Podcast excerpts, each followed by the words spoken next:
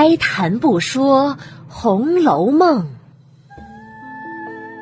读尽诗书也枉然。我是一米，一米讲红楼，现在开讲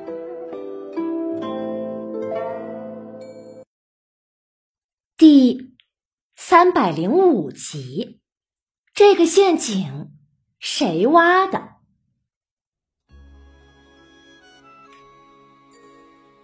上一期啊，讲到这天，王夫人出门去了，吴心登的媳妇来回李纨和探春，说贾政的小妾赵姨娘的兄弟赵国基死了，他来请示如何处理。实际上啊，就是问问给多少赏银。此时呢，吴心登的媳妇心中可是有着主意的。他是想看李纨和探春的笑话。如果此时啊是王熙凤在管事，吴心登的媳妇早在凤姐儿面前献了殷勤，会说出许多主意来，又会查出许多旧例，一一摆在凤姐儿面前，由凤姐儿选择敲定施行。如今呢，他藐视李纨老实，探春是个年轻的姑娘。所以呀，他看不起这两个人，因此就只说出这一句问话来，并不再说别的。他要看看这两个人有何主见。此时来回话的人还有不少，大家见吴心登媳妇这样，心中啊都是了然，知道他挖好了陷阱。众人心中呢也很期待。想要看看李纨、探春两个人如何来处理这件事，就如一道考题。如果他们办得妥当，大家呀则会对他们两个存着畏惧之心；可是如果稍微处理的有不当之处，大伙儿呢不但不会畏服的，恐怕等会儿一出二门，不知还就要编出多少笑话。来取笑李纨、探春他们呢。见吴兴登的媳妇恭敬的侍立在旁，等着答案。探春呐，便问李纨的意见。李纨想了一下，吩咐：“嗯，前儿袭人的妈死了，我听说太太是赏了四十两银子的，那就也按照这个标准赏她四十两就是了。”是奶奶。吴兴登家的听了，心中啊冷笑一声，可是脸上呢却很平静，忙答应了，接了对牌就要走。探春却喊住了他：“你先回来。”吴兴登家的听了，只得回来。探春看着他问：“你先别去支银子。”我倒要问问你，前几年老祖宗屋里的不是也有几位老姨奶奶吗？他们也有家生子提拔上来的，也有外头买的。他们的家人死了，赏银应该有分别不同的定例。是家生的，如果死了家人，是赏多少？是外头的，死了家人，又是赏多少？你先说给我们两个听听。他这一问，吴心登家的心里咯噔一下，忙回：“姑娘，这、这个、这个，我倒是不记得了。”说着呀，又忙着满脸陪笑，支开话题：“哎呀，反正这也不是什么大事儿，赏多赏少的，谁还敢争不是？”探春冷笑一声：“哼哼。”你这话就胡闹了。如果我说赏一百两倒好，可如果不是按例、按规矩的来，别说你们会笑话，明儿我们也难见你二奶奶的。胡心登家的讪笑着，既然姑娘这么说，我查查旧账去。此时啊，却是记不得了。探春意味深长的。笑着指指他：“哈哈哈哈，你呀，也是经常办事的老人了，你都记不得，倒来难为我们。不说旧例，不说规矩，只是来问个数字。哼，难道你平日里回你二奶奶也是去献茶不成？如果是这样的，那我就要说，凤姐姐还真不算厉害的人。”倒算是顶顶宽厚的了，去吧，还不快找了给我瞧！赏银是要及时的，如果迟一日，人家不会说你们粗心，反会说我们没主意，不会办事儿了。探春的话呀，柔中带刚，平静中带着嘲讽，把吴兴登家的羞得满面通红，忙转身出来。在旁边的众媳妇们都伸伸舌头，每个人心中不禁一凛：“嘿呀，这探春真是厉害呀！”大家呀，赶紧都收起轻慢之心，抖擞精神，各自来回各自的事儿。过了一时啊，吴心登家的取了旧账过来，探春拿过账本来看。里面记录，有两个家生姨娘家里死了至亲，赏过的都是二十两；两个外头买来的姨娘家里死了至亲，都是赏了四十两。另外还有两个外头买来的姨娘家里死了至亲，却是特例，一个赏过一百两，一个赏过六十两。但是啊，在这两笔底下。都记下了原因，一个是隔省迁父母的灵柩，所以赏银加了六十两，正好是一百两；一个呢是要现买了墓地，外加多赏了二十两，这样呢就是六十两，正好对得上。探春看罢呀，便把账本递给李纨看了。探春吩咐。嗯，那赵国基是家生的，就按例给他二十两银子就是。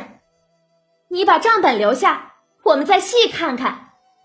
是。吴心登家的答应着去了。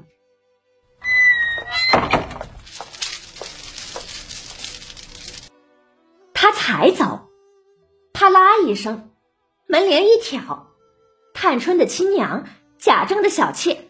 赵姨娘走了进来，李纨、探春忙起来让座。赵姨娘沉着脸，哽咽着开了口：“这这屋里的人都踩着我的头欺负我，姑娘你也体谅体谅我，该替我出气才是啊！”一边说。一边眼泪鼻涕齐出，竟然哭了起来。探春忙问：“哦，姨娘，您这话说的是谁？我竟然不知道，谁敢踩着姨娘的头欺负您啊？您说出来，我替姨娘出气。”哼，谁？哼，就就是姑娘，现在正踩着我欺负我呢。让我告诉谁去呀？探春听了，忙站了起来，回：“我哪里敢呀！”李纨也忙站起来劝。赵姨娘把眼泪擦了擦：“你们都请坐下吧。”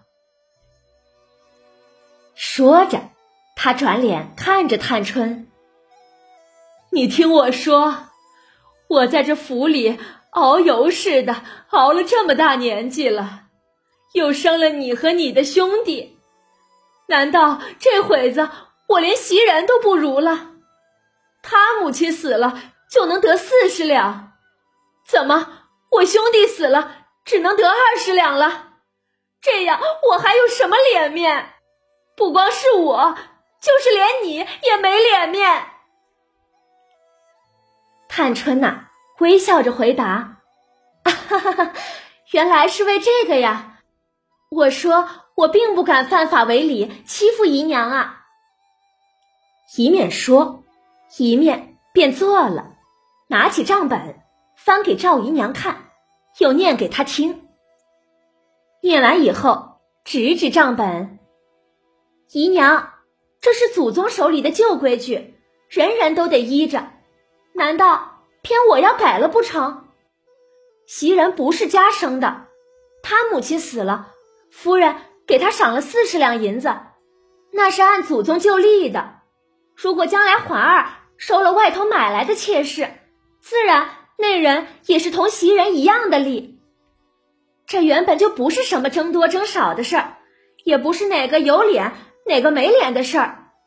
赵国基他是太太的奴才，是家生的，我只是按着旧规矩办事儿。如果说办得好，那就要领祖宗的恩典，太太的恩典。可如果说办得不公，那就是他糊涂不知福了，也只好任由他抱怨去了。就是太太连房子都赏了他，也不是因为我有什么脸面，但就是一文不赏，也不是我没什么脸面。依我说呀，太太今日不在家，姨娘就安静些，养养神吧，何苦要操心这个？太太一心是疼我的。可往往姨娘每每生事，几次做的事儿，都让人寒心。唉，我我但凡是个男人，可以出得去，我我必早走了，去外面立一番事业，那时自有我的一番天地。可可可偏我是女儿家，一句多话也没有我能乱说的。太太心里呀。也都是知道的，如今就是因为看中我，太太才叫我照管家务。可可可是我还没有做好一件事呢，姨娘倒先来作践我。倘若被太太知道了，她怕我为难，万一又不叫我管事儿了，那才是我没脸面呢。哼，就是连姨娘也真的是没脸面。探春一面说，一面不禁滚下泪来。赵姨娘，探春的这个亲娘，见了探春这样，她又会如何说呢？欲知详情啊，就请下一集继续收听一米播讲的《红楼梦》吧。本集读完了。很多人都会说，这个吴心登的媳妇真是太坏了，这不是在给李纨、探春下套吗？稍微有些职场经验的人，不管你是被人管的，还是你有手下要管的，其中有一种职场人是要不得的，那就是只会给领导提问题，而不会给领导提解决问题的方案，就如本集。吴心登的媳妇，曹公写到了。如果此时是王熙凤在管事，他一定不但把问题汇报了，还会给王熙凤出主意，提供原来的数据和旧例，来供王熙凤决断。但对李纨、探春，他呢，只是把问题汇报了，然后就是徐庶进曹营，一言不发。这种的故意，其心可诛啊！可是，如果我们再往深处一想，真是这样的吗？注意，吴心登媳妇前面还有一句话呢，什么话呀？就是赵国基的这个事，他已经请示过王夫人了。王夫人说知道了，让他来问李纨、探春。如果你也注意到了这个细节，那恭喜你。你的理解呀，就进了一步。是啊，既然王夫人得到了禀告，她为何不直接去处理呢？像上一次袭人母亲去世时，就是王夫人直接命令给了四十两银子呀。那按理这个时候，王夫人也完全可以自己来直接定夺就好了。毕竟李纨、探春才接手管事。肯定有很多旧例是不知道的，那他为何还要多此一举，把事情推给李纨、探春呢？这样一想啊，也许我们就能理解吴兴登媳妇的做法了。是啊，王夫人这是在借着这事儿来考验探春、李纨两个人处理问题的能力呀。吴兴登的媳妇只是很会揣摩王夫人的心思，很知道如何来配合王夫人的想法而已。那下一个问题就来了：王夫人这样做是不是存着坏心思呢？我想啊，也不尽然。一个管理者要成长，是要有错误为代价的。王夫人放手让李纨、探春去做，去犯错。如果他在事后有所指导，那王夫人可能还是管理、培养人的高手呢。但是，如果他只是站在后面看笑话，或者是要挑拨探春亲母女之间的关系的话，那他。就是居心叵测的内斗高手了。你认为王夫人是哪种呢？或者你还有其他的解读吗？好了，今天的内容啊，就讲到这里了。免费播讲，欢迎转发，持续更新中哦。晚安了，朋友们，再见。